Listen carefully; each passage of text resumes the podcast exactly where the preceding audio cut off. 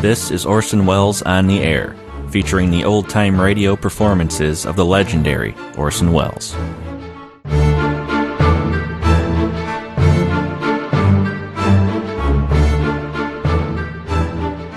On this episode of Orson Welles on the Air, we'll hear from the Mercury Theater on the Air, their third episode from July 25th, 1938. Here's their version of A Tale of Two Cities.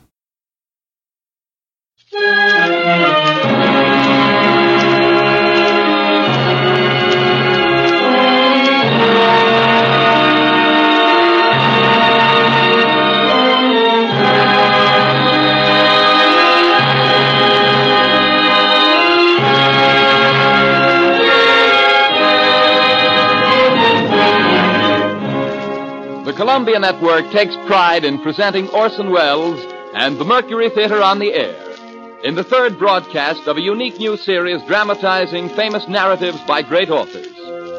This is the first time that a complete theatrical producing company has been brought to radio, and the Columbia Network again welcomes Mr. Welles and his associates to its own stations and to the stations of the Canadian Broadcasting Corporation coast to coast.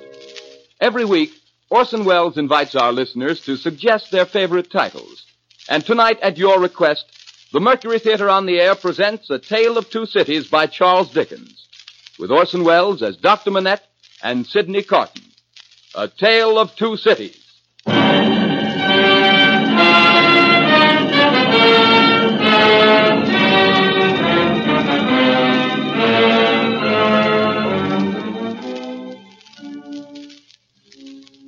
Paris, 1767. I, Alexander Manette, unfortunate physician, write this melancholy paper in my doleful cell in the Bastille. Hope has quite departed from my breast. I write these words with a rusty iron point, dipped in scrapings of soot and charcoal from the chimney mixed with blood. One cloudy night, ten years ago, I was walking along the quay by the river. Dr. Manette. Dr. Manette. That is my name. Dr. Manette, formerly of Beauvais. I am that Dr. Manette. Will you please to enter the carriage, Dr. Manette? Gentlemen, pardon me, but I usually inquire who does me the honor to seek my assistance. Doctor, your clients are people of condition enough. Will you please to enter the carriage? They were armed and I was not. I got in in silence. We left the streets behind, through the North Barrier, onto a country road, and presently stopped at a solitary house. I saw that the two men were brothers.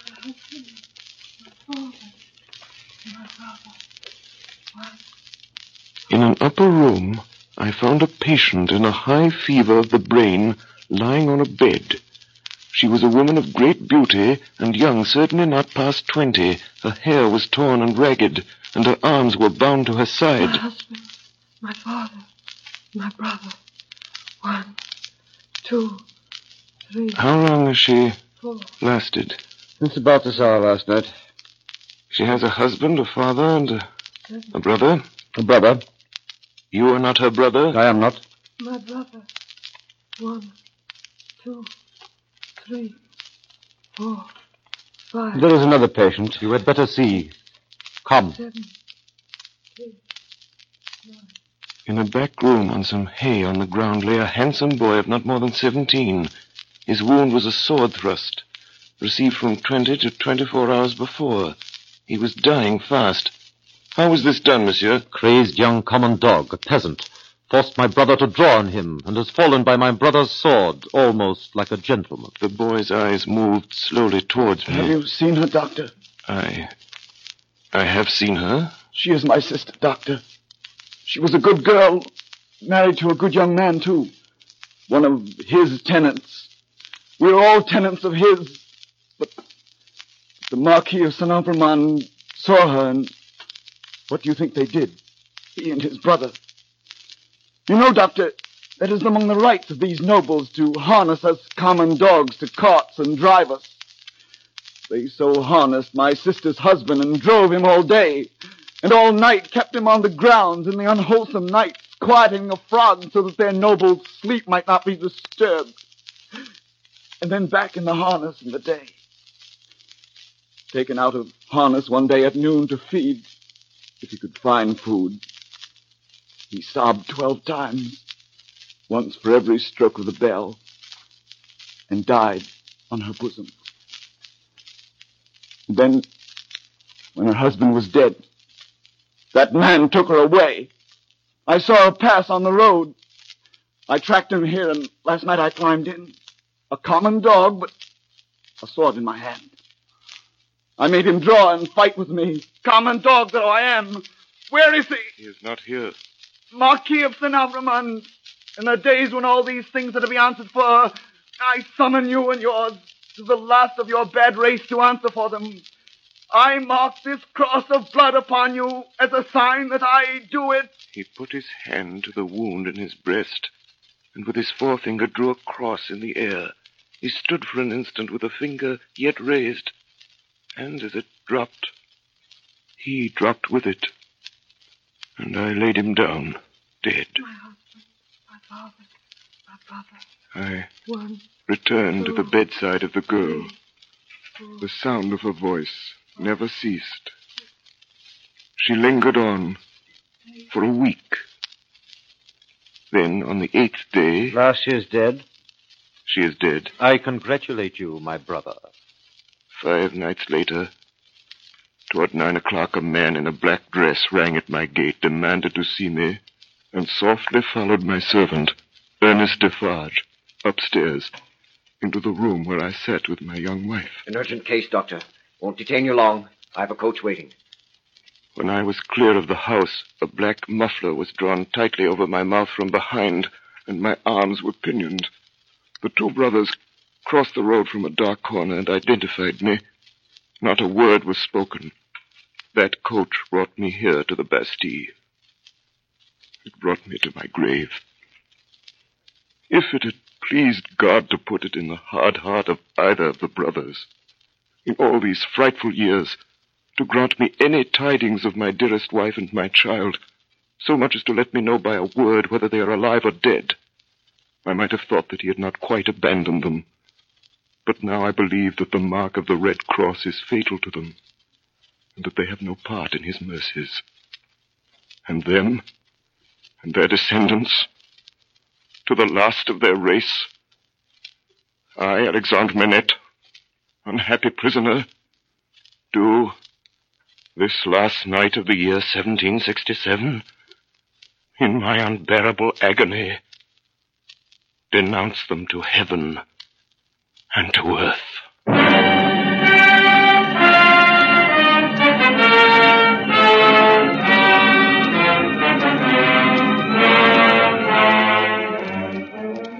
The words are written in scrapings of soot mixed with blood on scraps of crumbling paper. There they lie hidden away in the solid stone, year after year. Now in the North Tower, cell number 105 is heard all day a low, hammering sound. The sound of an old man making shoes in the dark.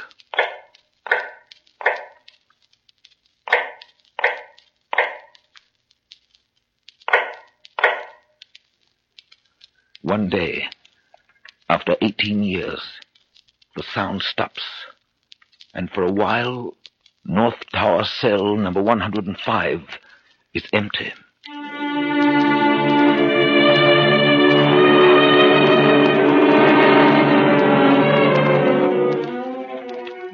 My name is Jarvis Lorry. Most of the characters in this history are people whom I first encountered in the course of business on behalf of Tellson's Bank, London and Paris, of which I have been for many years a partner. This is a history of events that took place in London and across the Channel in France in the terrible years immediately preceding and during the Great French Revolution. 1785, the Dover Road. What o'clock do you make it, Joe? Ten minutes good past eleven. Oh. My blood, and the Dover coach not atop of Shooter's Hill yet. Hey, Joe, what do you say, Tom? I say an horse and a canter coming up, Joe. I say a horse and a gallop, Tom. Gentlemen, in the king's name, all of you. Hello! You there! Stand the right fire! Is that the Dover mail? Never you mind what it is. What are you? Is that the Dover mail? What do you want to know? I want a passenger if it is. What passenger? Mr. Jarvis Lorry. Gentleman of the name of Lorry. Answer straight. Yes, what is it? Does somebody want me? Mr. Lorry, What's the matter? a dispatch sent after you from over yonder. Tellson and Company. He can come close, guard. There's nothing wrong. My hope there ain't. Hey, you! Come in at a foot face. Let's have the dispatch. Here it is, Mr. Lorry. Thank you. Guard, there's nothing to be afraid of. I belong to Tellson's Bank in London. I'm going to Paris on business. Now read this. If so be as you're quick, sir. Wait for Miss Manette at Dover. You see, God, it's not long. Uh, Uh, messenger, Yes, sir. take back my answer to London. Here it is. Recalled to life. Recalled to life? Yes, Mr. Lorry. Good night.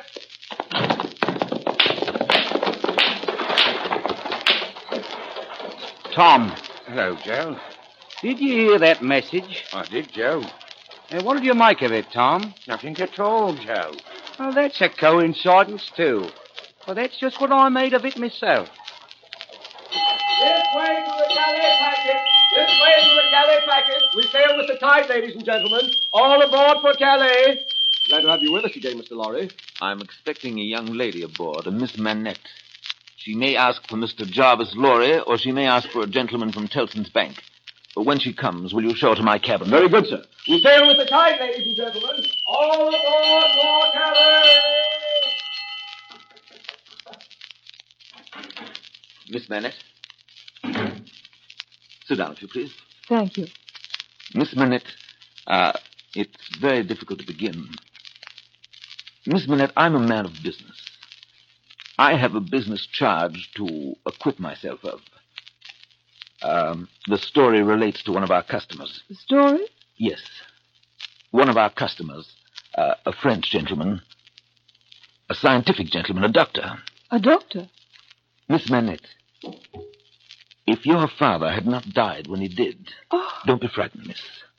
As I was saying, if Monsieur Manette had not died, if he had suddenly and silently disappeared, if he had been spirited away to some dreadful place, then the history of your father would have been the history of this unfortunate gentleman, the doctor of Beauvais.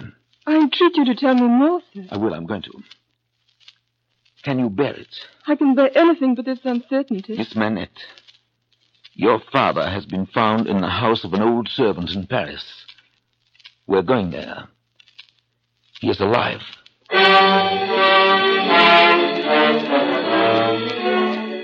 the quarter of Saint Antoine, in a narrow, mean street full of offense and stench, peopled by rags and nightcaps and hunger, smelling of rags and nightcaps and hunger, we found the wine shop of Dr. Manette's old servant, Ernest Defarge. His wife sat in the shop behind the counter as we came in. A stout woman wrapped in fur. She was knitting. Ernest Defarge, That's me. may we have a word with you? Willingly, sir. My name is Jarvis Lorry of London. This is Miss Manette. Come with me, then. I'll take you to him. He's very high, a little difficult. Better to begin slowly.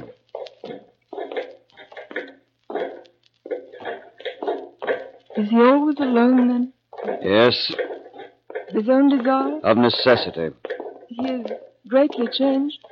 Changed? Huh.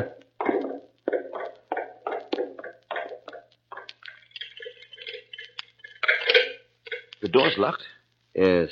You think it necessary to keep him locked I think it necessary to turn the key. Why? Why? Because he has lived so long locked up that he'd be frightened, rave, tear himself to pieces, die. His door was left open. Is it possible? Is it possible? Yes, it is possible in this fine world we live in. Not only possible, but done. Done, see you, under that sky there every day. Will continue being done until the last of that accursed race has perished from the face of the earth. Quiet. Let us go in. I'm afraid of it. Of it? What? I mean of him, of my father. Listen. What is that sound? Faintly, through the dark, with his back toward the door, we saw a white haired man sitting on a low bench, stooping forward. Very busy, making shoes. Father. Good day, Manette. Good day. Still hard at work, I see. Yes. Yes, I'm working. I want to let in a little more light here. You can bear a little more? What? What did you say? You can bear a little more light? I must bear it. If you let it in. You have a visitor, Manette. What did you say? Here is a visitor. Show him the shoe you're working at. Take it, monsieur. Now tell monsieur the maker's name. I, I forget what it was you asked me. The maker's name. Did you ask me for my name? Yes, I did. 105 North Tower. Is that all? 105 North Tower. At that moment, his eyes caught the skirt of Lucy's dress. He raised them and saw her face. Hmm. What, what is this? You're not the jailer's daughter. No. Who are you? Who are you? She sat down on the bench beside him. Her golden hair, which she wore in long curls, had been hurriedly pushed aside and fell down over her neck. Advancing his hand little by little, he took it up and looked at it. It is the same. How can it be? When was it? She laid her head upon my shoulder that night when I was summoned out. She. She had a fear of my going. Or was this? Was it you? Was it you? No, no, you're too young. It can't be. It can't be. You're too young, too young, too Father. young. Father. Mr. Lorry, Dr. Manette is, for all reasons, best out of Paris. Best out of France. The next morning, we left for London. As we drove off, we left Monsieur and Madame Defarge standing on the doorstep looking after us. There was that same look of secret, dangerous anger in their faces that I had seen before. Madame Defarge was still knitting.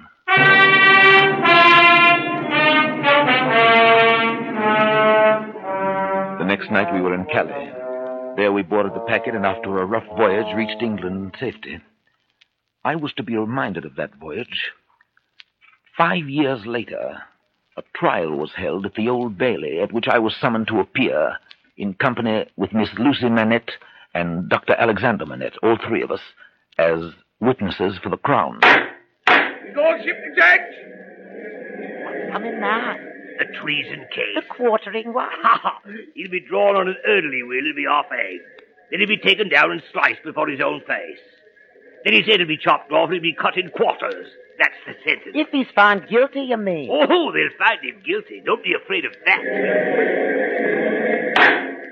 The prisoner was brought in.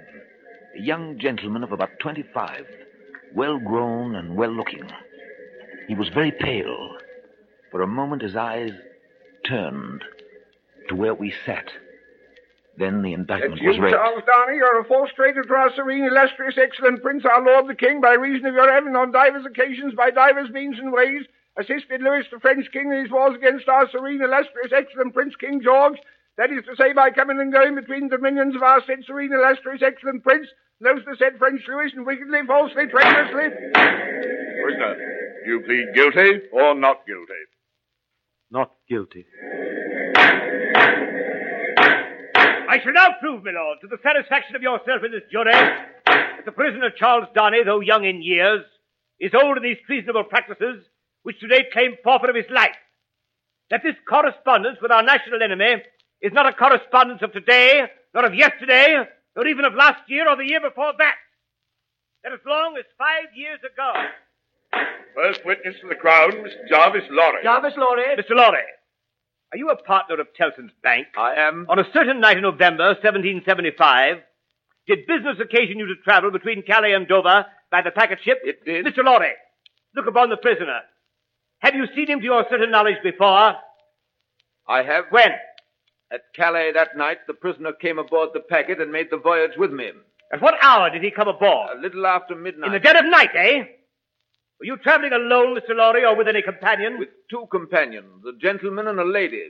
They're here. They're here! Next witness, Miss Manette. Miss Manette. Miss Manette, look upon the prisoner, Charles Darnay. Miss Manette, have you seen the prisoner before? Yes, sir. Where? On board the packet ship just referred to, sir. You are the young lady just referred to? Most unhappily, I am. Answer the questions put to you. Miss Manette, had you any conversation with the prisoner? Yes, sir. Recall it. When the gentleman came aboard. You mean the prisoner? Yes, my lord. Then say the prisoner. When the prisoner came on board. Did he come on board alone? No. How many were with him? One, a French gentleman. Did they confer together? Yes, they seemed angry. I thought I heard the prisoner say, There is a curse on our house. You have brought a curse on our house. Miss Manette, the court is not interested in what you think you overheard. What conversation did you have with the prisoner? Soon after we started, he noticed that my father was very tired and in a very weak state of health. The prisoner was very kind and useful to my father. I hope I may not repay him by doing him harm today. The prisoner's conversation, Miss Manette. What did the prisoner say to you? Uh, he, he told me that he was traveling on business of a delicate and difficult nature, which might get people into trouble, and that he was therefore traveling under an assumed name. He said that in England, my father. Alexander Manette. Dr. Alexander Manette. Dr. Manette. Dr. Manette, look upon the prisoner. As the old man looked at Darnay, his face for an instant became frozen, as it were. It was a curious look, very intent, deepening into a frown of dislike and distrust, not even unmixed with fear. It passed so quickly that few could have noticed it. Dr. Manette, have you ever seen this prisoner before? Once. Once when he called on us at my lodgings.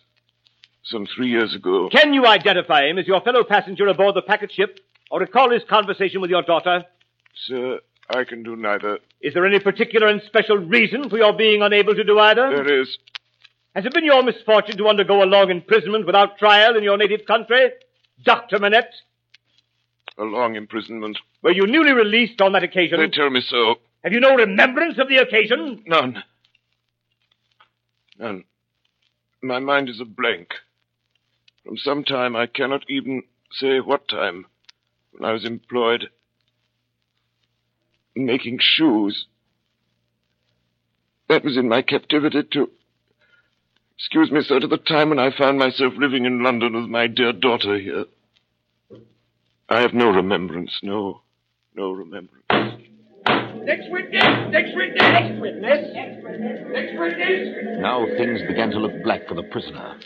The prosecution held that previous to that Friday night in November five years ago, Charles Darnay had visited a dockyard town on the south coast of England, and there collected information which he later delivered to the French authorities in Calais. In proof of this, the star witness, who had every appearance of being himself a paid spy, now took the stand and identified Charles Darnay as having been at the precise time required in the coffee room of a hotel in that dockyard town, waiting for another person. On this point, counsel for the prisoner tried in vain to shake him. And that is the only time you ever saw this prisoner. Yes, Your Honor. You never saw him before or since. No, Your Honor. No. Now, a curious thing happened. A gentleman who had been sitting off by himself all this time, staring up at the ceiling of the court, suddenly came to life, removed his wig, wrote a word or two on a little piece of paper, and tossed it to the prisoner's counsel, who opened it, and then looked with great attention and curiosity at the prisoner. You say again you are quite sure that it was the prisoner. Oh, quite sure, Your Honor. Did you ever see anybody very like the prisoner? Oh, no, Your Honor. Do you think there could be anybody so like the prisoner that you could be mistaken? Oh, no, Your Honor. But if there were, you would then admit that you might have been mistaken. Eh? Oh, yes, Your Honor. Very well. Look upon Mr. Sidney Carton, my learned friend there, without his wig, and then look well upon the prisoner. How say you? Are they not very like each other? God, like as two peas in a pod. Two peas. It ain't natural.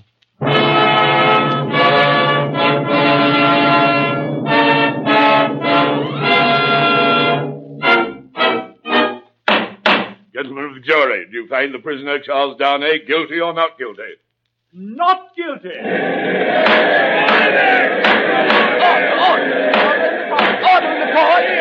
Can't you behave yourself? The lights were nearly all out in the passages as I left the court with the prisoner, Charles Darnay. There, leaning against the wall in the dark, stood Sidney Carton. There was wine on his breath. So, oh, Mr. Lorry, men of business may speak to Mr. Darnay now. Hmm? Sir, we men of business are not free. I know, I know. Don't, don't be upset, Mr. Lorry. You're as good as another, I have no doubt. Better, I dare say. Indeed, sir. I really don't know what you have to do with the matter. If you'll excuse me for saying so, I really don't know that it's any of your business, Mr. Carton. Business? Bless you, I have no business. It's a pity you haven't, sir. I think so, too. If you had, perhaps you would attend to it. Lord love you, no. I shouldn't. Mr. Darnay, good night. God bless you, my boy. I hope you've been this day preserved for a prosperous and happy life. Thank you, sir. Good night. Good night, my boy. Good night. Ah, Mr. Darnay. Yes? Mr. Darnay, this is a strange chance that throws you and me together. It must be a strange night to you. Standing alone here with your counterpart on these street stones. I hardly seem yet to belong to this world again. I feel quite faint. Then why the devil don't you dine? Let me show you the nearest tavern to dine well at. Come on.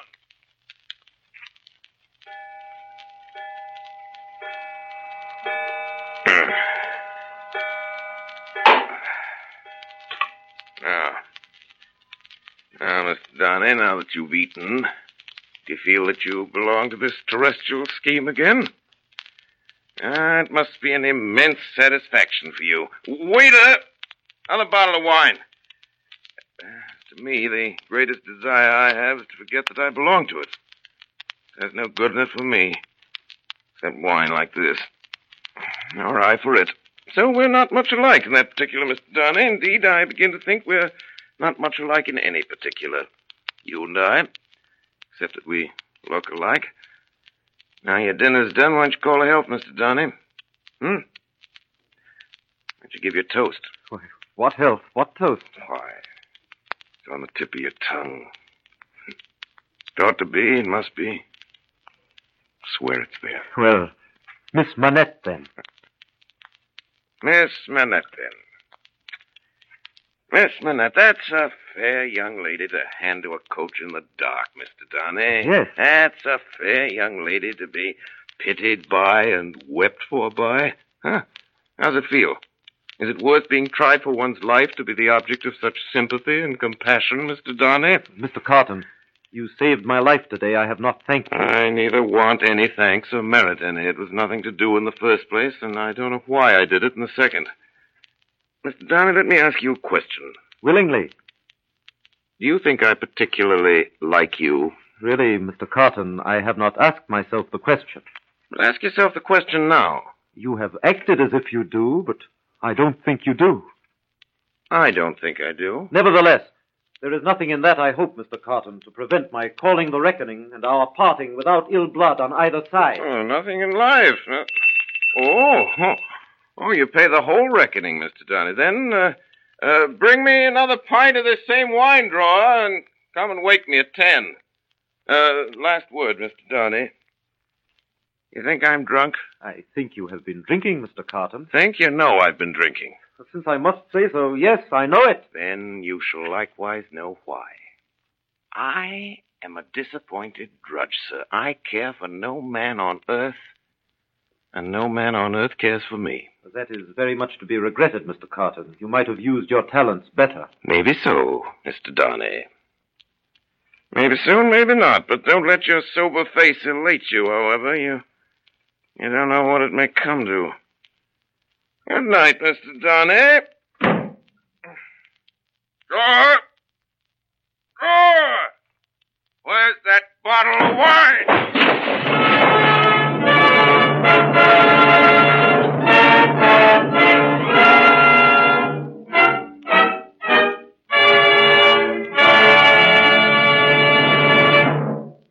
Are listening to the Columbia Network's presentation of Orson Welles and the Mercury Theater in Charles Dickens' Tale of Two Cities. We pause a moment now for station identification. This is the Columbia Broadcasting System. The Columbia Network is presenting A Tale of Two Cities, and the Mercury Theater resumes the story with Orson Welles as Dr. Manette and Sidney Carton.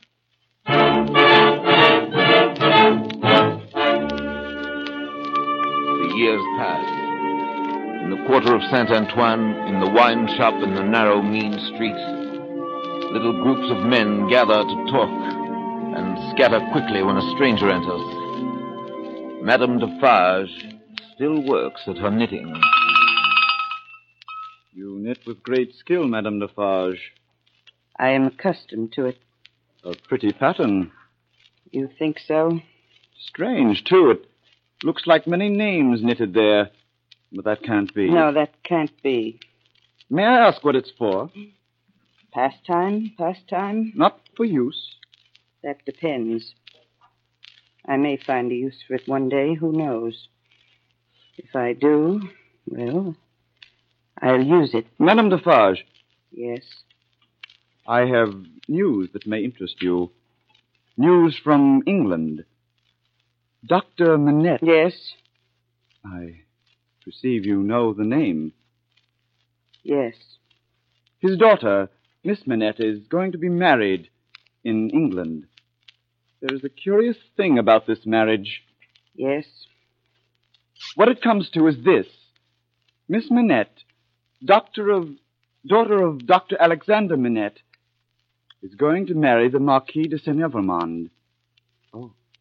I perceive you know that name, too. Yes. In England, of course, he does not go under that name. He is called Mr. Charles Darnay. Mr. Charles Darnay. Defarge. Defarge. Yes. What is it?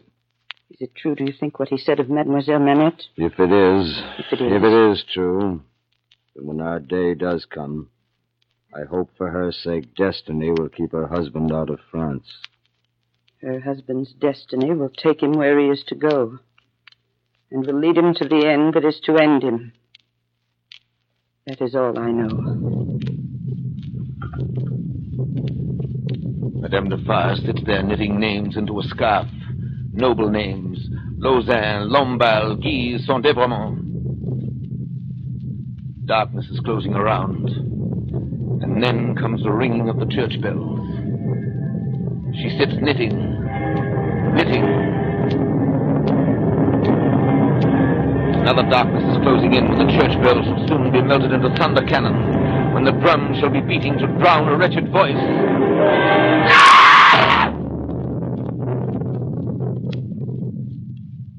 And Madame Defarge, at the foot of a structure yet unbuilt, will sit knitting, knitting, counting dropping heads. London, 1789.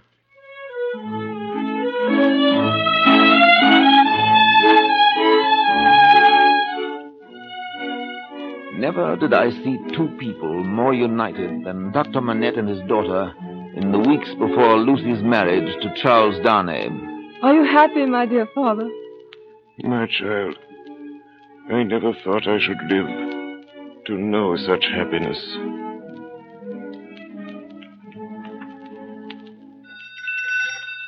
An occasional visitor to their house in Soho Square was Sidney Carton. He was not improved in habits, or in looks, or in manner. His air of debauchery was as if, uh, well, even more pronounced and it seemed to me that he was behaving with even less delicacy than usual when he presented himself one afternoon, only a few days before Lucy's marriage, and asked to see Miss Manette alone. He was shown upstairs. Miss Manette, will you hear me? Yes, Mr. Carton. Miss Manette, I know very well that you can have no tenderness for me. I ask for none. I'm even thankful that it cannot be. Without it, is there nothing I can do for you, Mr. Carton? All you can ever do for me is done. I wish you to know that even the last dream of my soul. In my degradation, I've not been so degraded, but at the sight of you with your father and of this house, the stirred old shadows that I thought had died out of me.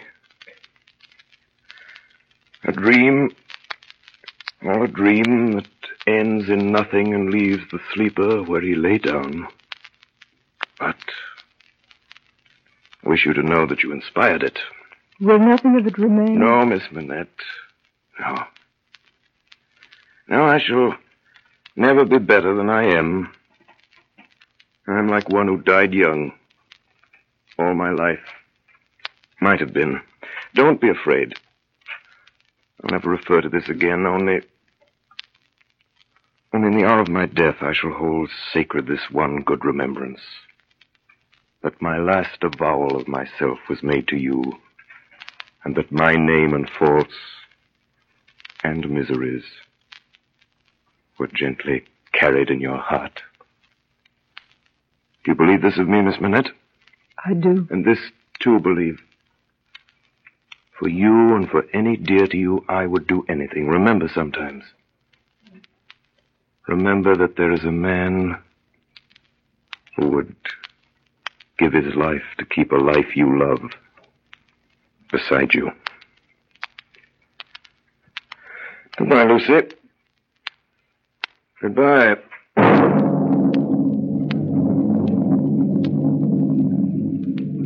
Paris, 1789, July 14. In the quarter of Saint Antoine, something is happening.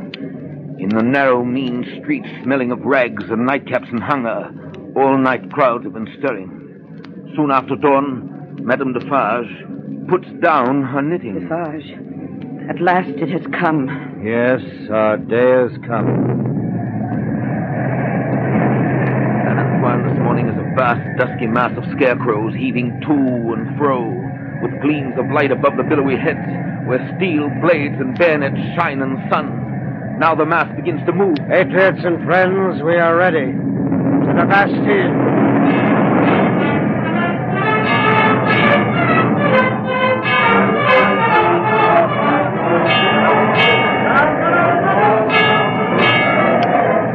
The living sea rises, wave on wave, depth on depth, overflowing the city. After two hours, a white flag from within the fortress. The sea rises wider and higher, over the lower drawbridge, past the massive stone outer walls, in among the eight great towers surrendered. The prisoner! The secret The instruments of torture! The prisoner! The secret The North Tower. What is the meaning of 105 North Tower? Quick. It is a cell, citizen. Show it to me. There is something hidden there that I must find. Pass this way, Citizen Defarge. Three years go by. The King of France and the Queen of France have paid with their lives for the suffering of the people. Day after day, fresh victims are driven through the streets of Paris to feed this new monster which lives on human blood, the guillotine. And at its foot, day after day, sit the women, knitting, knitting. London, 1792. The headquarters and the great gathering place of those who fled from France in those troubled years was Tellson's Bank. Letter for Marquis de Saint-Aubin. Here. Vicomte de Lille. Vicomte de Lille. Arrested at Calais. Executed. Baron de Neuville. Arrested. Executed. Marquis de Saint-Evremonde. Marquis de Saint-Evremonde. Here. Mr. Darnay. I'll take it. Charles Darnay. I didn't know that you were familiar I'll take with... charge of the letter, Mr. Lorry. You know where to deliver it? I do. If there's any answer, I'll let you know. Monsieur heretofore the Marquis Charles de Saint-Evremonde. I have been seized and brought to Paris. The crime for which I am to lose my life is, they tell me, treason against the majesty of the people, in that I have acted against them for an emigrant. You are that emigrant. It is in vain that I tell them that even before the confiscation of emigrant property, according to your commands, I had collected no rent and forced no taxes. Their only answer is that I have acted for an emigrant. Where is that emigrant? I beg you, Monsieur heretofore the Marquis, to come to my rescue and release me. I pray you, be true to me, your poor servant. Yes, Darnay? I have the answer to that letter. So soon? It is to a prisoner in the La Force prison in Paris. And what is the message? Simply that he has received the letter and will come. Three days later, a few leagues out of Calais, on the Paris road, Charles Darnay was arrested. Citizen, I beg you to observe that I came here of my own free will, in answer to that written appeal that lies before you. Is that not my right? Right. Immigrants have no rights. You're consigned, Evremonde, to the prison of La Conciergerie. Just heaven, under what law? For what offense? We have new laws, aristocrat, and new offenses since you were here.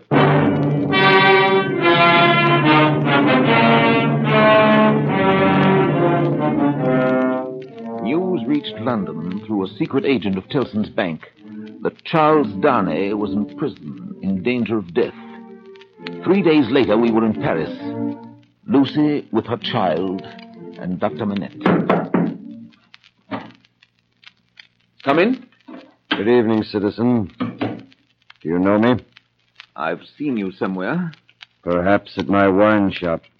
I noticed standing in the door a heavily built woman, silently knitting.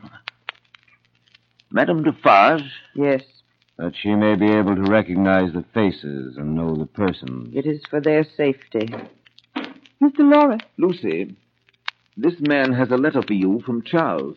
Oh, thank you. Dearest, take courage. I am well, and your father has influence around me. You cannot answer this. Kiss our child for me. Is that his child? Yes, madam. This is the prisoner's little child. It is enough, my husband. I have seen them. We may go. Oh, Madame.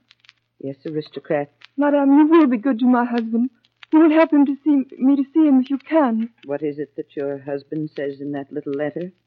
Influence, no. He says something about influence. He says. Perhaps it will release him. As a wife and a mother, I implore you to have pity on me. My husband is innocent. The wives and mothers we have been used to see have not been greatly pitied. All our lives we have seen our women suffer. Poverty, hunger, thirst, sickness, misery. We have seen nothing else. We have borne this a long time. Is it likely the trouble of one wife and mother would be much to us now? Goodbye, aristocrat.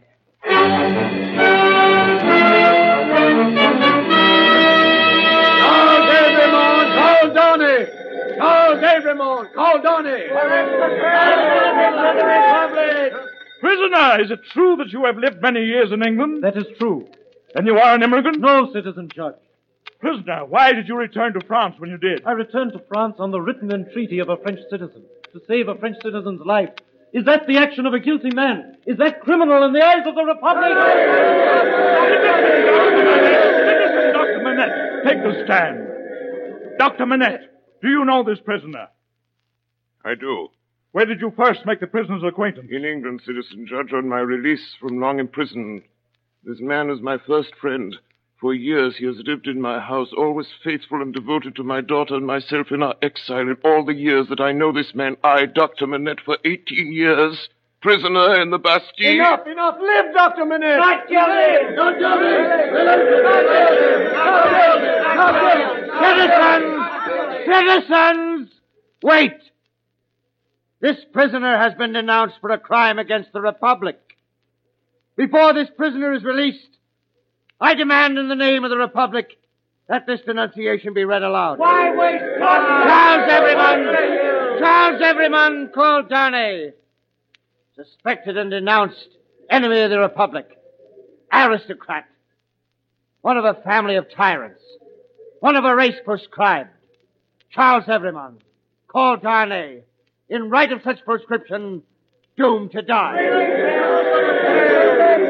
Was the accused announced openly or secretly? Openly, President. By whom? Three voices. First, Ernest Defarge, wine vendor, a Saint Antoine. Good. Second, Therese Defarge, his wife. Good. Third, Alexander Manette, physician. President! I protest this is a forgery and a fraud. The accused is the husband of my daughter, who says that I denounce the husband of my child. Citizen Manette, be still.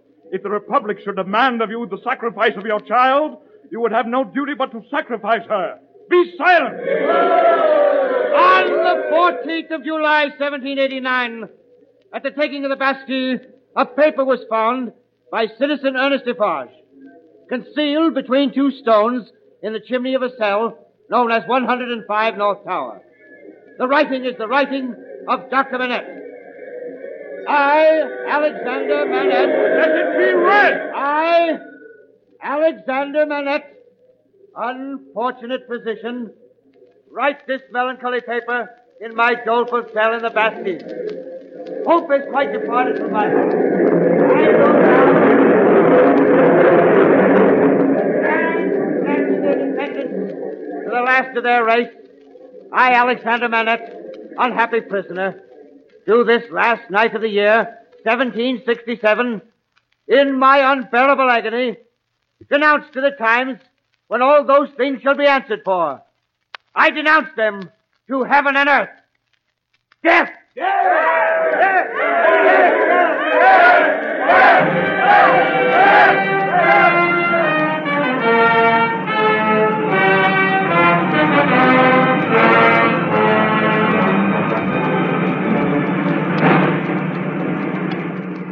All day, tumbrils go through the streets, feeding the guillotine, and at its foot, splashed with blood, sit the women knitting late into the night, counting dropping heads.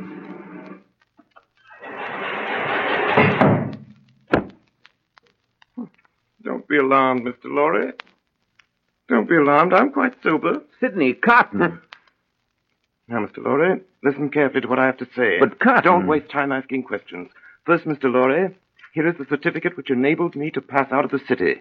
You see, Sidney Carton, an Englishman. Yes? Yes. Keep it for me until tomorrow. I have arranged to see Charles Darnay in prison in the morning, and I'd better not take it with me. Do you understand? Why not? I, I prefer not to do so. Now, take this paper. It's a certificate enabling Dr. Manette and his daughter and her child at any time to pass the barrier on the frontier, you see? Yes, but there.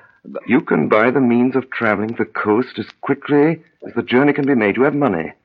Order your horses to be ready at two in the afternoon. Well, It shall be done.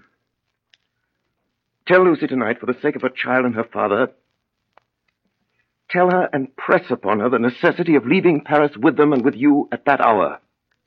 Tell her it was her husband's last wish. You think she'll consent?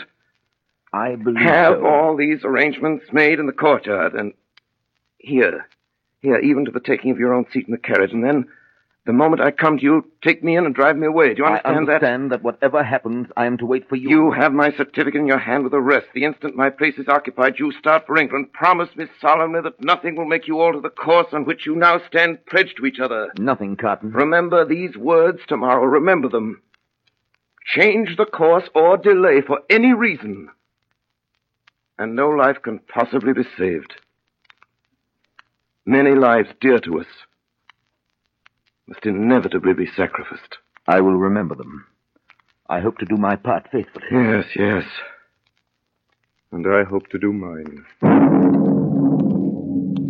In the black prison of the conciergerie, the doomed of the day await their fate. They are 52. Even before their cells are quit of them, new occupants have been appointed.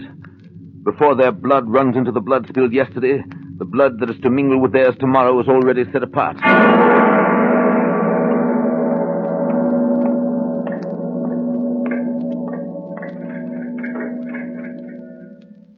This the one? Yes, this is the one. Go you in alone. I wait outside. Lose no time. Good day, Mr. Darnay. Carton, Once more we meet. are you a prisoner too? No, I happen to be possessed of a power over one of your keepers here. I come from your wife, Darnay. I bring you a request from her. What is it? A most secret, earnest, pressing entreaty. You've no time to ask me why I bring it or what it means. I have no time to tell you you must comply with it. Take off these boots you wear and draw on mine. Here's Why? a chair. Now, hurry. Draw on these boots of mine. Put your hands to them. Put your will to them. Quick! Carton, there's no escaping from this place. It can never be done. You'll only die with me. It's madness. It would be madness if I asked you to escape, but do I? Of course not. Take that cravat from this of mine. Carton, Carton, Go it's on. madness. It can't be done. It never can be done. It has been attempted. It has always failed. Do I ask you, dear Darnay, to pass the door? When I ask you that, then refuse me. There are pen and ink and paper on this table. Is your hand steady enough to write? Why, then yes. write what I shall dictate. Quick, friend, quick. Write exactly as I speak. To whom do I address To it? no one. Do I date it? No. No. If you remember the words that passed between us long ago, you will understand this when you see it. You do remember them, I know. It is not in your nature to forget them. Have you written forget them? I have. Is that a weapon in your hand? No, I'm not armed. What is in your hand? You shall know directly. Write on there, but a few words more. I am thankful the time has come when I can prove them.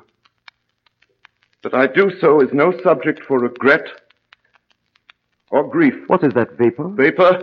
Something in the air? I'm conscious of nothing. Take up the pen and finish. Hurry, hurry. If it had been otherwise, I should have had so much the more to answer for. If it had been otherwise, If it had been otherwise. Darnay. Darnay. Good. Hey there! Quick! Come in. Have him change his coat.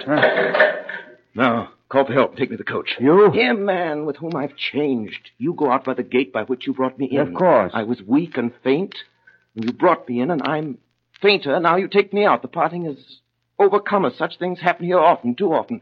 Quick, call for help! You swear not to betray me. Man, man, don't waste time taking yourself to the courtyard. You know him. Place him yourself in the carriage, show him yourself to Mr. Lorry, and tell him to remember my words of last night and his promise of last night, and drive away. Hey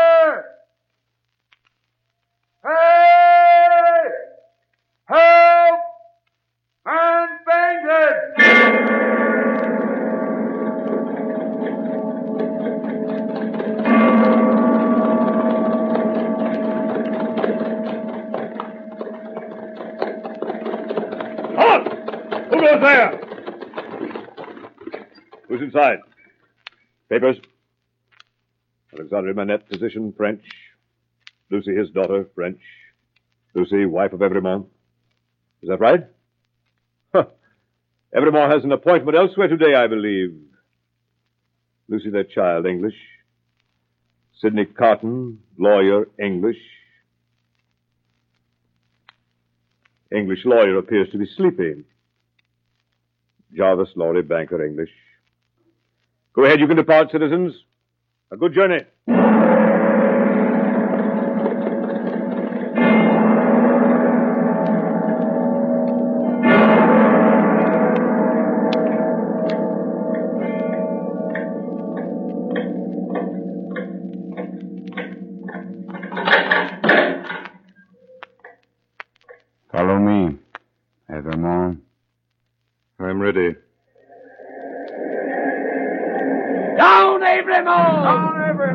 Evremonde! Which is Evremonde? There at the back there, next to the girl! Let's him down, everyone!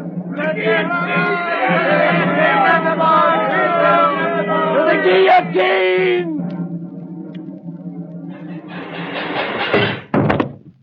Eighteen!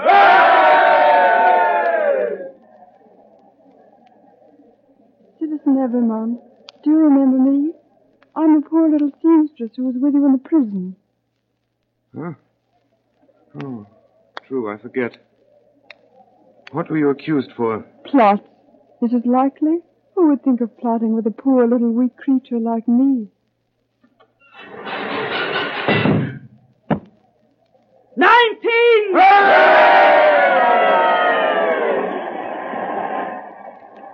I'm not afraid to die, but I've done nothing. Citizen Evremonde, will you let me hold your hand? I'm not afraid, but I'm little and weak. It will give me more courage.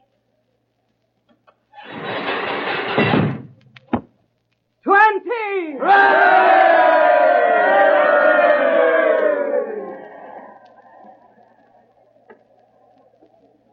Keep your eyes upon me, dear child. Keep your eyes on me. Mind nothing else. I'll mind nothing while I hold your hand. I shall mind nothing when I let it go. But they are quick. They'll be quick. Never fear. Twenty-one!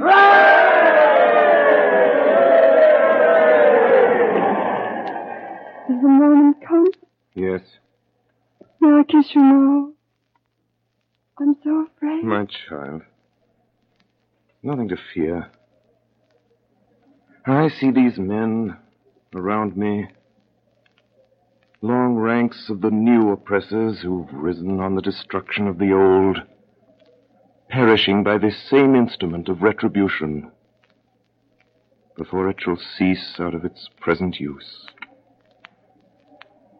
I see. I see the lives for which I lay down my life. Peaceful, useful, prosperous, and happy in that England which I shall see no more. You know, I see her father restored and faithful to all men in his healing office and at peace. I see her at this moment with a child upon her bosom who bears my name. And I hear her tell the child my story with a tender and a faltering voice. Number 22. Goodbye. Little one.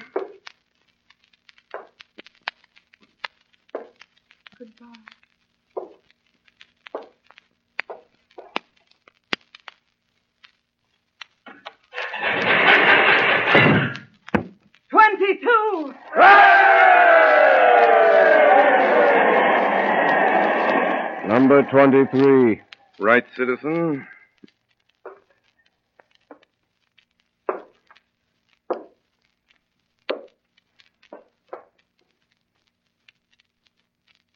It is a far, far better thing that I do than I've ever done. Is a far, far better rest that I go to than I have ever known.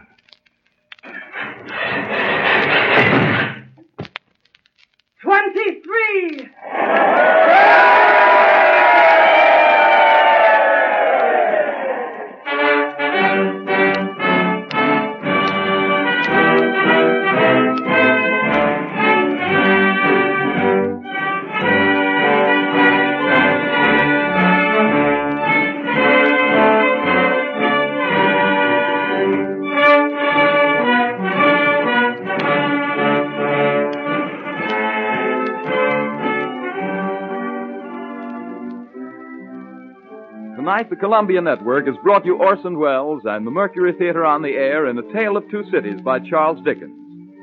We now present the star and director of these broadcasts, who tonight played Dr. Manette and Sidney Carton, Orson Welles. Ladies and gentlemen, I should like first to thank the actors of the Mercury Theater who played with us tonight. Among them were Martin Gabel as Mr. Lorry, Ray Collins as the prosecutor, Edgar Barrier as Charles Darnay, Frank Readick as Defarge, Eustace Wyatt as the clerk and the judge, Kenneth Delmar as the counsel for the defense, Betty Garde as Madame Defarge, Erskine Sanford as the president, Mary Taylor as Lucy Manette. Tonight's production was done at your request, and we intend to choose later works in this series on the basis of your letters to us. We're reading all the letters with the greatest of interest, and we thank you for your valuable suggestions. And now, good night, ladies and gentlemen. Until next Monday at the same time.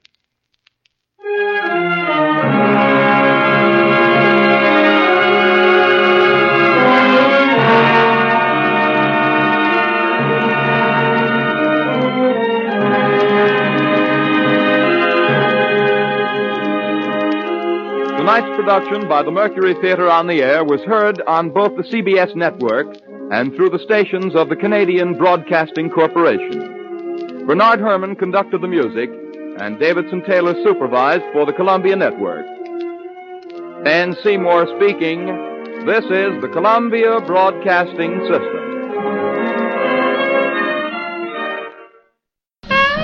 That's the show for this week. I'll be back next week with more Orson Welles. Between now and then, you can find past episodes of this show, more old time radio, a variety of different types of shows, all at relicradio.com. If you'd like to help support this show, you can do so from the website as well. Thanks to those who have. Thanks for joining me today. Talk to you again next week with another episode of Orson Welles on the Air. Orson Welles on the Air is produced by and for relicradio.com. Rebroadcast of this show without permission is strictly prohibited.